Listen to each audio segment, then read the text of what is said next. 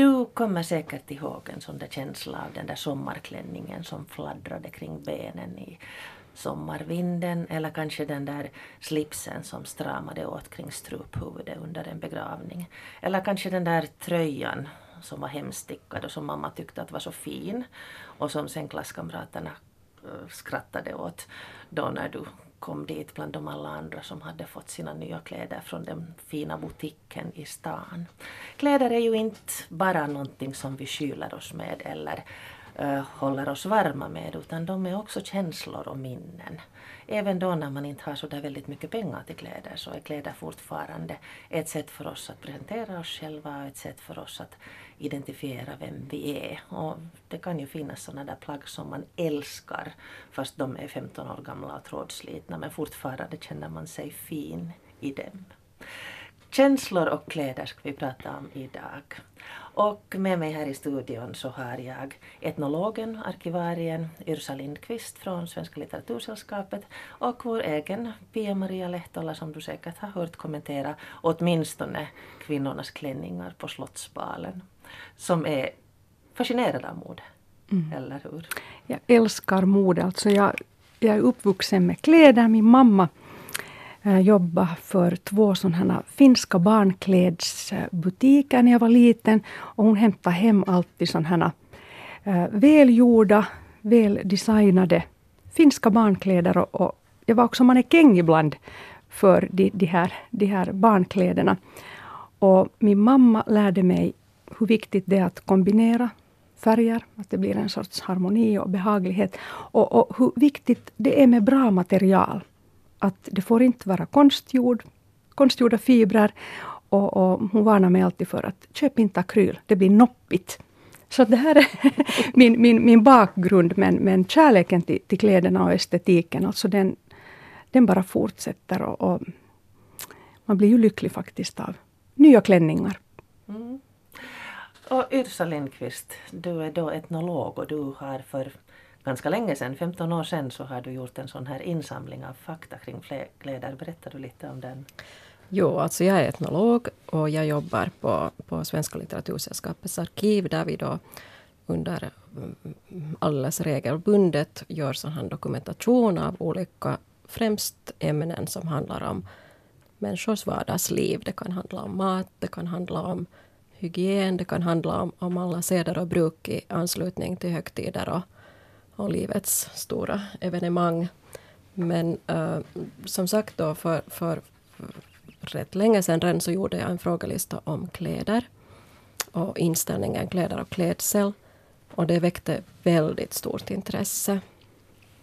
Och under de år som jag har gjort de här insamlingarna om olika teman skulle jag säga att, att den de två som har väckt mest sådana på något sätt emotionella uh, genklang hos, hos dem som har, har deltagit i de här insamlingarna så har varit den om sommarstugor och den om kläder. Och det har varit väldigt mycket just känslor inblandat i dem. Mm. Hurdana var det som, vilka människor var det som svarade på den här? No, det var ett ganska, det var, eh, det var faktiskt 158 människor som svarade. Och ganska brett åldersspann mellan, jag tror de äldsta, den äldsta var kanske närmare 90 och de yngsta kring 20. Men att flertalet eh, som överhuvudtaget mm, deltar kanske i, i, i en sån här, liksom känner den här kalle att berätta om, om någonting ur sitt liv så, så är just eh, kanske där i 50-60 plus åldern. Att, att då har man kanske en sån viss känsla för att lite titta bakåt och också ha bildat sig en uppfattning om vad man anser om olika saker. Så det är ofta, ofta den åldersgruppen. Nu har det kanske lite ändrat. Nu, nu för tiden gör vi mer också på webben. Och som annars allting så skriver man också kortare svar. Att, att av de här 158 svaren som då kom in så, var, så bildade de faktiskt 1500 sidor, vilket gjorde att folk skrev ju i snitt 10 sidor per man om sina kläder och klädsel. Och också uh, en kvinna, minns jag, att, att skrev till exempel att hon ser hela sitt liv flimra förbi via minnen av de kläder hon, hon liksom ser sig själv i, i olika situationer. Vad var det som var det här känslomässiga i det? Och där finns nog väldigt mycket känslor i, i, i kläder. Att, att dels, dels finns det ju det här att man har längtat efter något särskilt plagg. Det finns det att du vill känna samhörighet och gemenskap. Är du av en mer rebellisk natur vill du kanske sticka ut och vara annorlunda.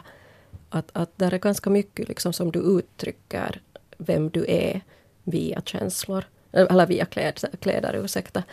Och då blir det liksom äh, sen när du hamnar i konflikt med det här att, att du naturligtvis just som barn och, och tidigare ungdom blev påtvingad något plagg som, som kändes fel så, så hade du inte så många alternativ att, att protestera utan du, du liksom fick lida ut din tid tills du hade vuxit ur det här plagget. Att det finns ganska mycket sånt och sen igen glädjen över det där att få någonting hett efterlängtat.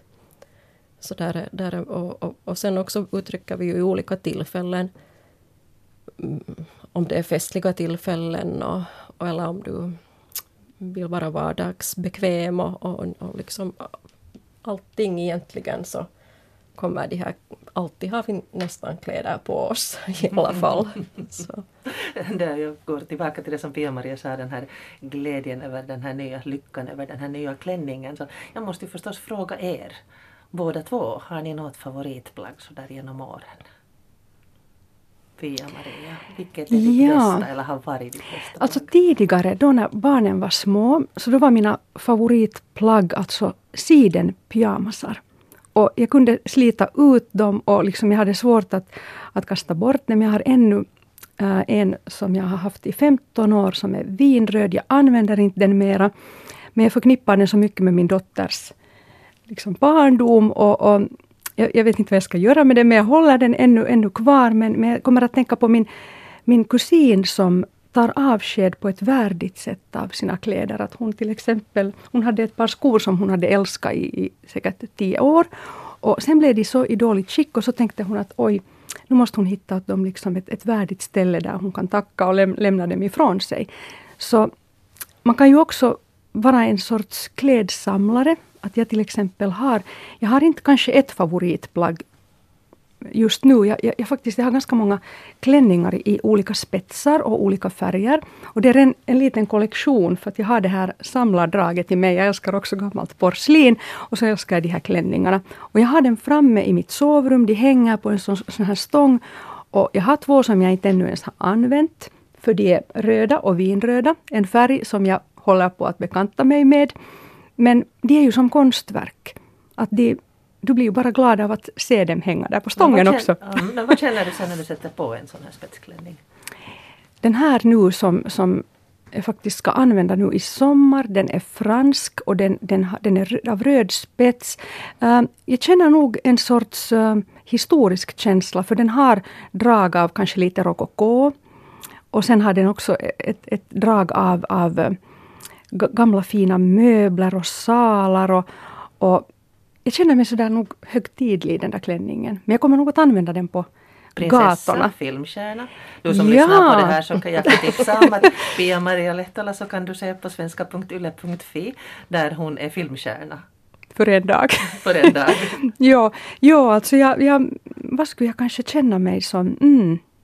Alltså jag skulle vilja vara, om jag skulle få välja vart jag skulle ha fötts, så skulle jag ju ha velat vara en, en modeskapare i Paris. Så det kanske jag leker med mm. de där spetsklänningarna. Hur är det med dig Yrsa? Alltså jag är nog väldigt mer prosaisk för att på något sätt så tycker jag att jag, kan, jag har inte heller ett, ett enda plagg men, men jeans är ju nog det där som på något sätt är det liksom ett liksom, särskilt Nej, men över, över, över, överhuvudtaget. För att där har också, tycker jag, gått den där hur de här jeansen har följt med en under, under livet och de där liksom första Levi'sarna som man fick någon gång som var eftertraktade och, och, och sen hur de också har utvecklats eh, i min ungdom så hörde det då till att du måste ju liksom ungefär skapa om dem. De var hårda, mörka eh, och, och, på alla sätt när man köpte dem och sen gällde det då att sy in dem och, och, och skrubba dem med rotborste och, och, och, hela den där processen och sen när de äntligen började bli sköna så sen föll de i bitar och, och, och, då var inte ännu mode det här med hål på knäna utan sen fick man börja lappa och så lappar man jeans tills de bestod av mera lappar än, än byxor och, och hela den här och, och hur man nu liksom kan köpa egentligen jeans äh, för alla tillfällen. Det finns ljusa och mörka och slitna och fina och märkes och vardags och, och, och, stretch och, och liksom det, jag tycker att det är ett mycket, mycket sånt här fascinerande plagg egentligen. Så och också hur det också... Farkotytte. Ja, mm. nog sådär att, att det där...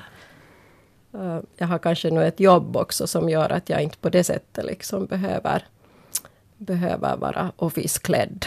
Utan, utan jeans hör också till min, min vardag. Kommer du ihåg alltså, fanns de när du var liten eller kom de när du var ung?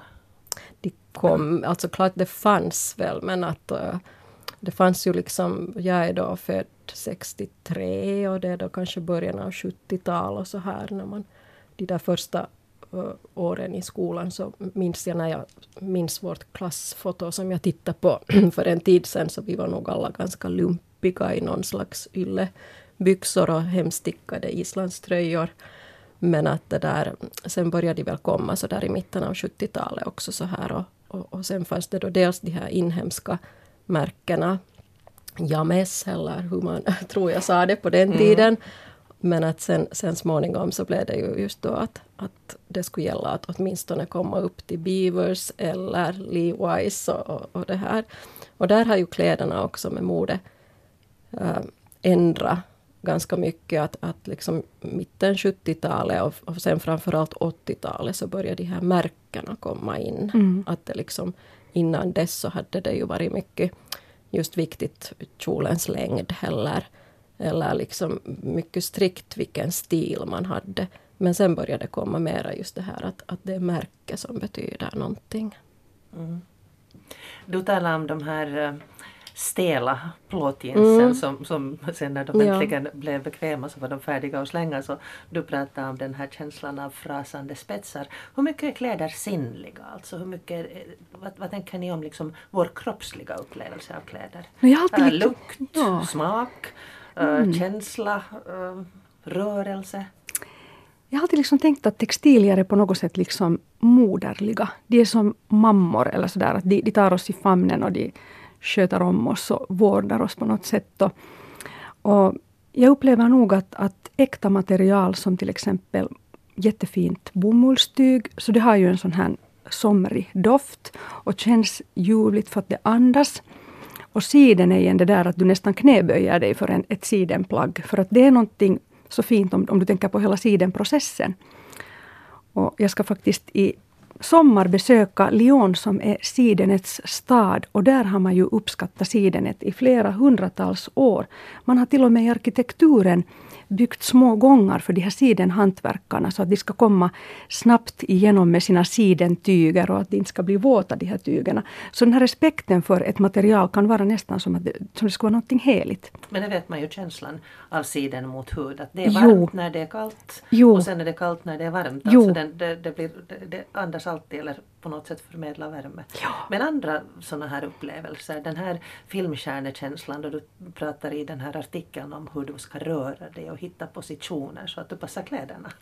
Nå, till exempel filmstjärnorna, då tänker jag väldigt mycket på svart sammet. Och det är ju väldigt mjukt och har ofta inga synliga sömmar och formar din kropp och är ändå tillräckligt tjockt så att du ska känna dig trygg när du, när du poserar. Men sen finns det ju alla de här ljuvliga, jag, jag älskar också chiffongtyger. För de är sådana som du kan, när du rör dig så blir det som en dans, att det där tyget liksom lite Man följer din kropp. Och, ja, ja, så, så att det... Det är ju väldigt många små flickor när de får på sig en klänning så snurrar de runt. Ja, ja. Har ni sett det? Ja, det är just att det, det, blir den här spiraleffekten. Den, den, här att, att liksom känna hur, ja. hur kjolen liksom rör sig. Ja.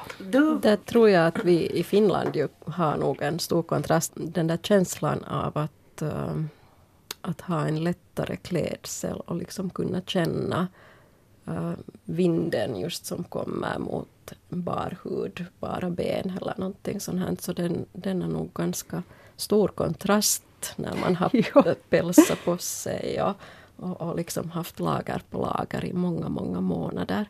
Och det ser man också, tycker jag, just i, i stadsbilden att, att hur människor liksom blommar ut på ett sätt just i och med värmen och man använder grannare kläder och tar liksom lite ut svängarna. Och sen under vintertiden så är det väldigt mörka färger här hos oss som nog dominerar.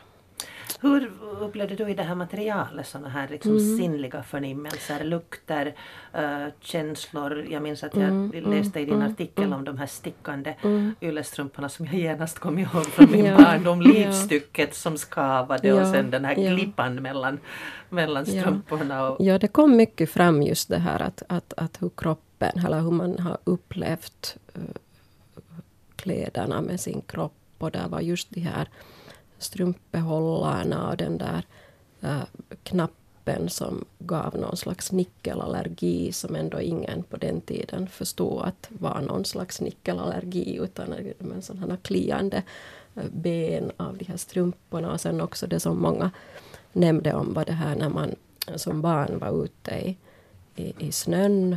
Och det fanns ju inte på det sättet de här nutida äh, materialen och halarna utan det var de här mm, snön fastnade som sådana klumpar i de här yllebyxorna och, och, och sådana saker.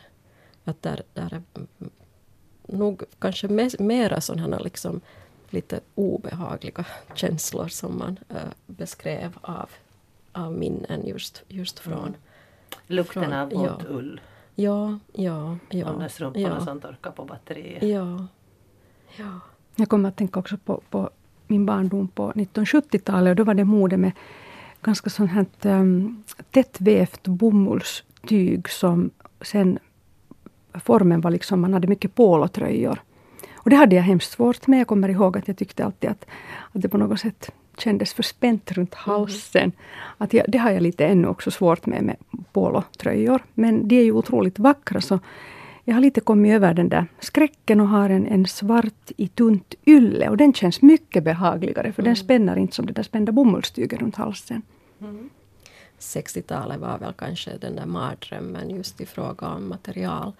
Och, och de här liksom herrskjortorna i nylon och, och, och, och, gula fläckar ja, under armarna. Också, också sådana arbetskläder just för butiksbiträden och, och apotek och sånt här. Så de var också liksom sådana fullkomliga konstmaterial.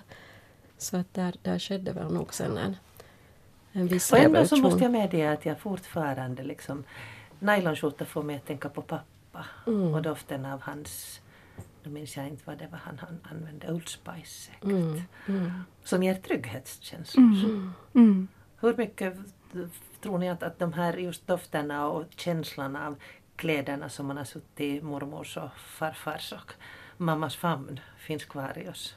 Jag har velat klä mina närmaste män i likadana badrockar som min pappa hade. Han hade alltid ljusblå, han har väl fortfarande ljusblåa frotté badrockar och det är för mig riktigt det bästa jag kan se på mina närmaste män, min son och min man. Det var alldeles nyligen, för någon dag sedan, så, som uh, jag tror att det var man uh, intervjuade de här de här uh, filippinska kockarna som nu då skulle komma och, och jobba i Finland och, och, de visste då att de kommer att skiljas från sina familjer för år kanske. Och, och, då var det en av de här männen som sa att han, han kommer att packa ner uh, av barnens kläder för att känna mm. doften. Ja. För att det finns ju också av människans doft i mm. plagget förstås. Så att, att det där fast materialet i sig också har en doft så har, ger vi alla sen våra egna, egna dofter till också kläd, kläderna. Ja. No, skam. I ditt material i den här artikeln så läste jag att de, det här med kläder också kan ha varit förbundet med skam. Det som jag främst reagerade för var det här att när man fick Amerikapaket mm. och man fick kläder från over there som man sen tvingades att ha i skolan, paljettklänningar och liknande. Men, men har du andra exempel? Ja, alltså det var ju faktiskt eh, exempel i det här materialet på, på sånt som man, man tror inte att det är sant ungefär. Att, att faktiskt att det då kom kläder i de här Amerikapaketterna som, som uh, inte alls var ämnade för barn men här sen uh, antingen nu med några omändringar eller, eller så här fick barnen då använda. Och, och och nog det här liksom att du förstås måste känna en slags tacksamhet mot dina släktingar för de här paketen, så det var ju inte läge att protestera. Utan du måste då klä dig och, och inte så många alternativ fanns förstås heller. Och, och, det kunde ofta gå liksom väldigt fel för att, att det var trots allt en annan kultur de kom ifrån och ett annat världsläge. Så att, att där, där var det nog vissa sådana svårigheter nu och då. Säkert fanns det också exempel på, på människor som, som fick alldeles trevliga kläder i sina Amerikapaket. Uh, men kläder kan ju vara, man blir väldigt eh, utlämnad. Man står till exempel och klär om sig inför jumpan och ens mm. slitna gamla underkläder och korviga mm. strumpor mm. syns. Eller sen har man då inte råd att mm. skaffa de plaggen som ens som kamrater har. Att den tiden det var mm. krig, kristid här i mm. Finland så var ju mer eller mindre alla fattiga. Men att sen då redan på 70-talet så blev det ju skillnad vem som har råd att köpa vad en, en aspekt som kom också fram var att, att just den där generationsklyftan mellan den föräldrageneration som då hade upplevt kriget och, och, och sen deras barn som sen liksom kom i den här första tonårsmode och, och första tonårsvågen. Och, och där fanns ett exempel till exempel på en um, flicka som hade då fått en duffel och hon var mycket nöjd med sin duffel. Och vi vet att duffeln är inte bara en jacka utan den representerar också liksom någon slags England eller någonting. Det är en duffel? Ja, en duffel helt enkelt. och, och, och, men att då de här föräldrarna hade, hade inte överhuvudtaget förstått sig på den här påsen som hänger där på, på, på bak på ryggen och, och under sen på sommaren hade de låtit sy om den och, och, och tagit bort huvan och sytt en liten skinnkrage på den och den var liksom ju förstörd för alltid för henne. och det där så att, att, eh, och då är det ju förstås en sådan ett plagg som hade varit en lycka så blev plötsligt sen en förstört och en, mm. en skam. Så att, att det finns många, många berörande berättelser. Och nu har vi alltså alla upplevt det här när man plötsligt inser att man är felklädd. Mm. Har ni exempel på det? När man plötsligt inser att nu har jag helt annorlunda kläder än någon annan i den här situationen. Eller du kanske är en sån expert Pia Maria, det händer inte. Nej, jag kommer inte ihåg, jag kommer bara kanske ihåg det att jag hade en gång som, som ja, var jag kanske 12 år så hade jag fått av min mamma då eh, när hon jobbade, jobbade i de här bankklädesaffärerna så, så en sån här nyhet, en jättefin collegetröja som var gul och så var det stora körsbär där på den och så stod det något cherries och så här. Och, och jag, blev, jag älskade den och jag kände mig att oj, för jag tycker om körsbär och, och jag kände mig sådär jättestark och lycklig i den. Och jag tror att den kanske var lite modig, den var lite före sin tid. Men det var nu ingen som påpekade, men jag kände kanske att det var en sån här trendsättande collegetröja jag ändå är som person känslig och blyg, så jag kanske kände att oj, den var kanske lite väl kraftig för mig, men, men det gick ju bra. Mm. Det här med ungdomsmode var vi lite inne på tidigare, som då säkert kom någon gång på 70-talet. Är det så? Vad säger du Yrsa Lindqvist, etnolog och arkivarie från Svenska litteratursällskapet? Uh, Eller var det tidigare? Det kom, ja, ja, det kom nog... Det är nog eh, det kom nog på 50-talet. Det var kanske inte nu så där utbrett i alla landets hörn, men i, i, åtminstone i städerna. Och det var liksom, det som var alldeles nytt med det här ungdomsmodet var ju att det inte endast handlade om kläder utan det var liksom en hel ungdomskultur med musik och, och filmer. Liksom en hel sån här någonting alldeles nytt helt enkelt. Att det, det var inte liksom längre att klä sig som som sina föräldrar. Utan, och jeansen började ju komma också och, och, och läderjackor och du kunde liksom mera bestämma din tillhörighet via din klädsel än tidigare. Ska man ha spetsiga skor eller trubbiga? Mm, precis. det är fluggfångare. Ja, ja, ja, Att var det då fråga om, om liksom klädernas, känslan i kläderna där, där det just att, att liksom befästa sin grupptillhörighet. Mm, ja, alltså då kom väl de här första Eh, rena liksom uh, någon slags positionering i någon slags uh, gängtillhörighet eller någon slags inriktning. Att var du då mods eller var du någonting annat. Sen kanske på 60-talet så så, så var den här hippierörelsen mera sådär allomfattande. Att, och, och, mm, det var de här jätteutsvängda byxbenen och det blev liksom mera en sån här mm, likriktning. Och sen, sen gick det vidare och, och jag tycker att det är egentligen ganska sent, kanske någon gång, någon gång först på... Det är nu alltid svårt att uppskatta de här årtiondena som flimrar förbi, men, men nästan in på 2000-talet som det har blivit ett sånt här oändligt stort variation, att det liksom finns inte på det sättet ett mode längre, utan du kan det finns liksom redan i, i utbudet i affärerna så, så det finns smala jeans och breda jeans och låga jeans och höga jeans och, och blommigt och randigt och rutigt och så här. Medan det ännu kanske, åtminstone på 80-talet, så var det ganska så där att om det var en viss modell så fanns det just precis den modellen och alla skulle se ganska lika ut. Så på något sätt tror jag att det är mer tillåtande idag att, att liksom klä sig enligt hur det känns. Du talar här om, om skillnaden mellan landsbygd och stad. Ehm, um, var liksom förhållandet till kläderna annorlunda? Uh, jag vet inte, det som uh, bland de här 158 svaren som då kom in, in uh, i den här undersökningen så var det många som hade skrivit eh, som just många svar kom från, från stadsmiljöer och städer.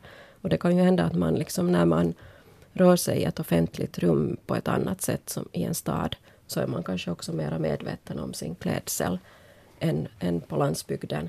Men att det är ju någonting som har suddats ut fullkomligt i dagens läge i och med att, att mode också...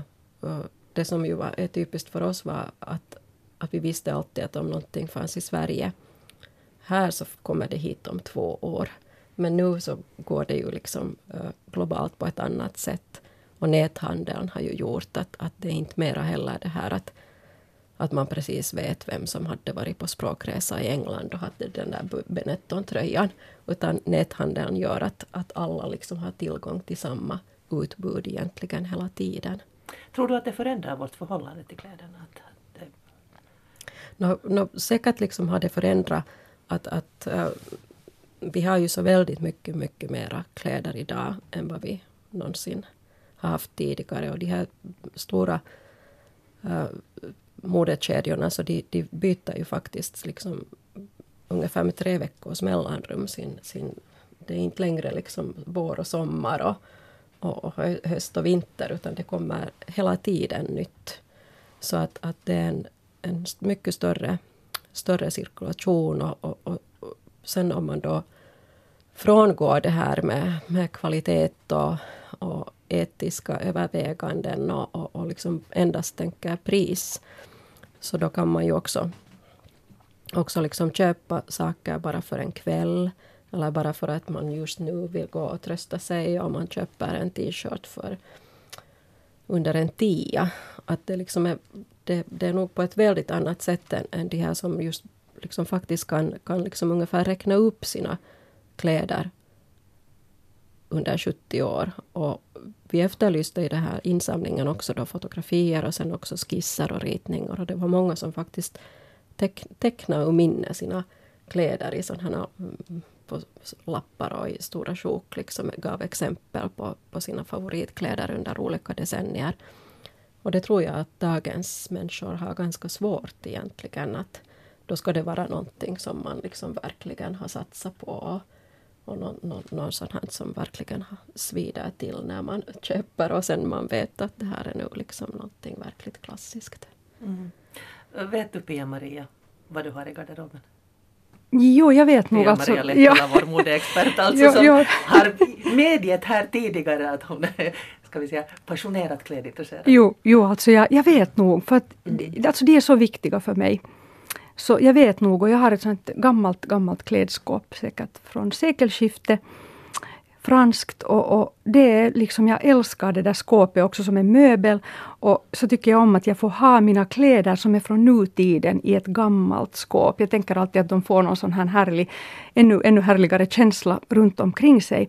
Men jag skulle, jag skulle ännu, om jag talar om vår tid och, och vårt klädbeteende så det som har förvånat mig, alltså det finns en positiv grej, alltså på Facebook finns det sådana grupper där man kan mm. sälja och återvinna kläder. Eh, jag har faktiskt fyndat några gånger där och det som har överraskat mig är det att folk tycks inte ha tid att fundera vad de köper. För de kan ha oanvända, fantastiska, dyra plagg som de sen säljer för kanske femtedelen av priset. Och då börjar man tänka att hinner, hin, ja, ja, att hinner, vi, hinner vi leva idag? Lever vi liksom, vi tar snabb kaffe från maskinen, sen, sen um, rör vi oss på de sociala medierna och, och i en så snabb värld att hinner vi njuta av materialen, känner vi av uh, spetsen, hur vacker den är och hur, hur, fint den är gjord. I alla fall finns det hopp för en stor trend just nu i, i Paris är det unika. Folk vill ha det unika. De köper gamla kläder från second hand-affärer. Kläder som, som är från 1920-talet till exempel. Och de, de forskar, de här unga människorna, i historien bakom det här 1920-talsplagget. Vem var det som använde det? Det har blivit någon sorts sån här, ska vi säga, antik boom inom kläd, beklädnadsstilen. Och det här tycker jag är, är, helt fantastiskt, för vi kommer bort från de här stora märkena och, och vi går in mera för, för det unika och det, det konstnärliga och det emotionellt, det som är äkta. Kanske man saknar just det där förhållandet till kläderna. Jag minns en anekdot, jag vet inte om det är sant, men det vet jag ju att både mamma och mormor satt och klippte mattrasor av gamla kläder. Och den här tanken att sen då man tittar på den där mattan mm. så kommer man ihåg sitt liv. Där fanns vävt både begravningsklänningen och uh, visitklänningen och barnets första kolt i den här mattan. Mm. Det är säkert många som inte har nämnt sväva dem in dit. Men det är en vacker tanke, eller hur? Mm, absolut. Ja. Det här stoppandet och lagandet som fanns tidigare, hur syntes det? Det här liksom klädvård? Det tror jag nog tyvärr att, att är ganska skralt i dagens läge. Dels är det ju vissa, ja, dels ja. är det ju material kanske som, som det är mycket trikå nu för tiden som, som inte, inte är så lätt att, att lappa. Att sådana ylle, ylletyger och bomullstyger är, lättare, lättare att lappa. Och sen, sen också tror jag att det är nog en sån här handens kunskap också som säkert har, har försvunnit i viss mån. Att, att dels ge sig tid och sen, sen kunna göra det snyggt. Beskrev dina informanter den här delen? Ja, alltså det var ju, det var ju liksom uh, om man nu tänker hela, hela efterkrigstiden och krigstiden så, så nu var det ju en otrolig hantverkskunnighet som de flesta kvinnor och mammor och mostrar och sömmerskor hade för att eh, man liksom trollade ju närmast av en ytterjacka sydde man en julfestklänning mm. och, och, och, man använde foder och man använde knappar och man, man sprättade och man vände och man det ena med det andra. Och det tror jag att ganska få nog har färdigheter att, att göra idag. Tror ni att det inverkar på känslan då? Freud talar om att investera libido, det vill säga mm. ju mer man engagerar sig i någonting så mm. desto kärare blir det. Mm. Att om man då har suttit och stoppat och fixat och lagat Alltså jag tycker ju inte själv om att sy. Alltså jag, jag, jag är ju rädd för, för symaskiner. Och, och jag låter alltid min man, om, om barnen hade hål i strumpan, så var det han som, som sydde. Jag vet inte varför. Jag, jag, alltså, jag är en drömmare så jag bara beundrar färdiga plagg. Mm. Mm. En, en sak som, som jag tänkte då var att, att det är ju nog otroligt mycket tid som har frigjorts på något sätt från hela den här klädvården. Om man tänker att det var ganska omständigt både att tvätta och, och stryka och, och, och, och, sen just allt det här lappande och, och sömmande. Men att den, den har vi väl nu äh, använder vi på de digitala sociala medierna nu mm. den mm. tiden som, som man har, har vunnit. Um, Sen funderar jag lite på vad, vad det där kläderna säger om, om samhället. För att uh, i bilder som jag har sett från tidigare tider så har alltså redan barnen gått i så att säga vuxenkläder. Det har inte funnits barnkläder. Och, och ju äldre man har blivit, man har blivit konfirmerad så försöker man se, de ser ofta ut som små tanter och farbröder. Mm. Att det här har liksom det har bara funnits en slags kläder före det fanns den här differentieringen. Och idag känns det som att istället för att tonåringar skulle försöka vara vuxna så försöker vuxna vara tonåringar. Att liksom man anammar ungdomsmodet. Hur tolkar ni det här? Jag tror att det är på väg bort det här med, med tonårsmode. Jag, jag tycker att jag, jag, jag, ser en trend nu att, att tonårsmode med starka äh, tryck och print på, på, på kläderna som Ja, skulle på något sätt... herrar med Ja. kepsen bak och fram. Ja, jag tror att det, det, det försvinner för att jag tror att vi, vi kommer mera nu till det här just, just unika, det kvalitativa, det klassiska, det, Men det vad tror du att det välgjorda. beror på att det var? Mm, popkulturen kanske och, och en sån här lite naiv syn. Alltså vi levde, tycker jag, på 2000-talet och 90-talets slut en sån här ganska barnslig tid.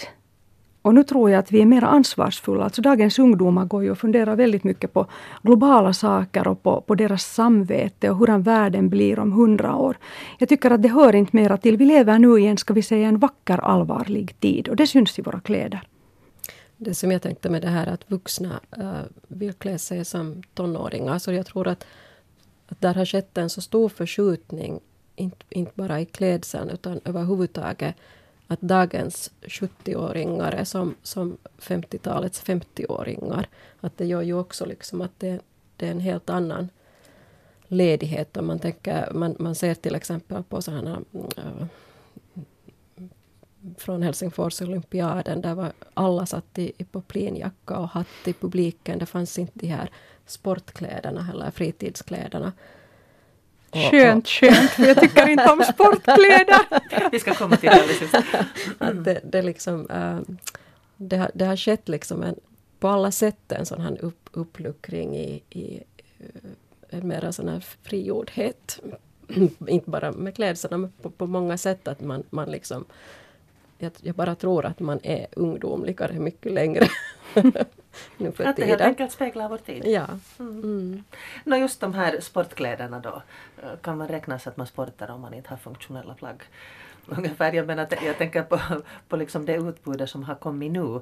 Eh, Vad säger det då? Vi ska ha liksom eh, fritidskläder, sportkläder, mjukiskläder, arbetskläder, festkläder.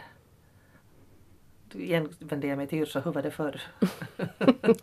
Förr, var, förr var det ju det där att du hade dina, dina, dina kontorskläder och, och, och sen när de blev slitna så tog du dem till landet och, och, och, och så kavlade du upp skjortärmarna och då hade du en sommarskjorta och, och, och, och på äldre bilder så, så, så är det ju just liksom eh, det är när man pressväxtbyxor och, och, och uppkavlade skjortärmar i potatislandet när man sätter potatis där på landet. Att, att det, det var mera det här att, att kläder, liksom, det fanns en typs kläder och sen degraderades de från att vara liksom fina till att, att bli slitna och då blev de vardagskläder och fritidskläder. Att, att Finns det ännu kvar det här? För jag känner en och annan kvinna som klagar över sin kar som sparar de här gräs, gräsklippningsbyxorna och gräsklippningsskjortorna. Att garderoben är full med, med det där sånt som ska användas sen när jag målar huset och sen när jag... Vad, vad beror det på att den här hamstern ännu lever kvar?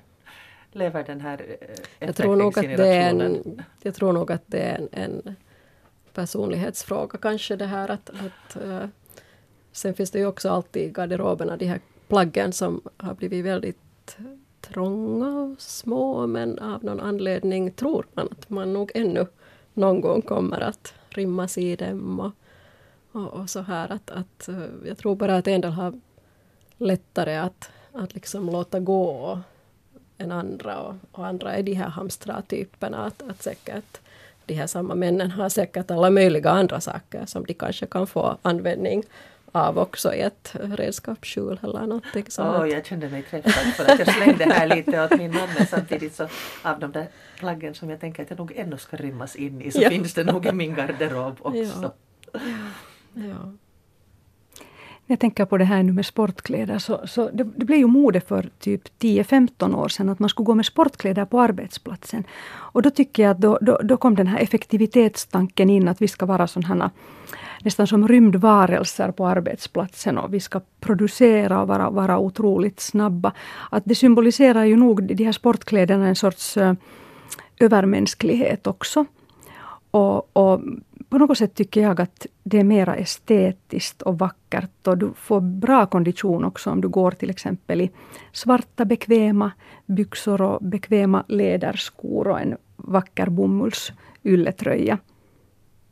Hur viktigt är det för dig Pia-Maria Lehtola det här att klä dig olika för olika situationer? Funderar du på det, liksom, kontexten? Att vad, vad ska jag ha här? Jag tror det har nog ganska mycket att göra med humöret. Alltså för att äh, jag är en sån här person som, fast jag har de där många klänningarna till exempel, så kan jag vara så förtjust i en. Nu har jag en klänning på svart, med svart botten och där är så här barockaktiga blommor i aprikos och ljusgrått och, och, och, sånt. Och den har jag gått med nu säkert i en hel månad, nästan varje dag. Jag tror det handlar om processer och vad du just nu tänker på. För mig blir det där mönstret och, och, och de där kläderna symboler för kanske mina tankar. Att, att det, det kommer nog hemskt mycket inifrån. Mm. Vad, jag, vad jag klär mig i. Ja, du sa det också Yrsa, att, att du har inte strikt klädkod på jobbet. Nej, men jag märker också att jag håller med med det här med humöret för att, att jag har till exempel väldigt svårt att sätta fram kläder föregående dag. För att kunna veta vad jag ska ha liksom, på mig nästa dag. Utan det, det är nog ja. sen mor på morgonen mm. som det beslutet fattas. Och det kan också i vissa perioder, nu har det blivit lite bättre, men vissa perioder har det, har det också varit så att jag klär om mig ganska många gånger innan det känns rätt. Att det är någonting som man vad är det som vet. gör, hur, hur vet man när det känns rätt? Är det en fysisk känsla? Är det vad man ser i spegeln? Eller är det känslan av färger, material? Det är nog också en fysisk känsla för, för man kan ju ha sådana otroligt vackra, lite åtsittande mm, chiffongskjortor med, med spets och, och rosett runt halsen. Men sen kan man bli så arg när man sätter på den där skjortan för man tycker att man kan inte röra sig fritt. Man skulle vilja ha den för att den är vacker men den här känslan sen så mm, det är nog känsla men sen som sagt nog också den här barockklänningen som jag har nu som, som bara inspirerar mig på något sätt. Och, och mm, det, det, det är både och nog. Kropp och själ. Och det är ju oförklarligt nog också att man, man köper ibland kläder som man älskar och man kan inte göra sig av med dem mm. men man kan bara inte, man bara inte trivs i dem. Mm. Och så de hänger där. Och vad, är, vad är konflikten där? ja. Är det liksom ögat som älskar men inte kroppen? Jag vet inte. Mm. Men jag tycker man ska njuta också av de där plaggen om man har en, en ljuvlig spetsklänning som man på något sätt ändå inte använder. Så man kan sätta den på en vacker mm. klädhängare eller liksom ha den på något sätt i inredningen på en gammal korgstol eller någonting. Att, att man, man, får ju älska dem fast man inte använder dem. Där har ju kommit, kommit liksom i inredningen en trend de här senaste åren just att du har den här klädstången öppen mm. ute i ditt rum i ditt, och, och, dina kläder hänger ja. där som en, en liksom presentation också av vem du är mm. och, och liksom att du visar upp din stil på något sätt för vem ja. som helst. Att det är inte, inte inne i en garderob eller i ett skåp. Så det är ett sätt att markera sin identitet? Ja, eller åtminstone en bekräfta för sig själv om inte någon annan mm. ser det. Men att, att i alla fall att de liksom hänger fram med att de är som objekt som du har valt att ha och som du på något sätt tycker om. Det är en njutning nog att, att kunna titta på de där kläderna. De, de får ju då ett mervärde, de blir ju som små konstverk. Mm. Så har vi då gått, om jag nu generaliserar sådär och det grövsta, så har vi gått från ett samhälle där uh, kärleken till kläderna kom av det att man har dem, att de var så pass sällsynta, att den här glädjen att få något nytt, till den kärleken idag som vi njuter av kläderna som konstverk och som, som ett sätt att, att beskriva sig själv. Mm. Det här var inte en öppen fråga, men hur reagerar ni på mitt ja, påstående? Ja, ja, ja mm. det tror jag nog. Och, och sen samtidigt så kärleken till kläderna tror jag består. Att den, den liksom, kanske man på, på 20-talet också älskar sin äh, moderna kjol som passar till det här jazzflickans polka, korta polkahår. Så tror jag nog att, att en kvinna eller en man idag också kan bli otroligt förälskad i sina nya handgjorda läderskor. Att jag tror att vi är på väg mot eller det här. Eller sitt loppisfynd. Absolut. Bara det är unikt.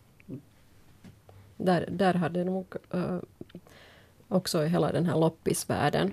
Vi har faktiskt just nu också en insamling om återbruk. Så att, att det där, um, där hade skett liksom en förskjutning från det här att, att uh, det, det, är inte, det är helt okej okay att handla på loppis och second hand och man är glad över fynd och man säljer och man köper. Och där är ju hemskt mycket just kläder som det handlar om. Från att det, det liksom, jag tror att, att eh, för 50 år sedan så var det kanske nog lite liksom stigmatiserande att, ja. att, han, att liksom inte, inte ha nya kläder. Och det är inte fråga om pengar, att man som, som märkesklädernas tidevarv, att nej. man visar sin status. Mm. Det här är ett intressant och jättestort ämne och vi kanske återkommer i något skede. Det här modet fascinerar mig också. Att varifrån kommer modet och vart far det? Mm. Så det vill jag gärna återkomma till. Jag vill tacka er Pia-Maria Lehtola och Yrsa Lindqvist för er medverkan i den här diskussionen och så ska jag gå hem och titta över min garderob.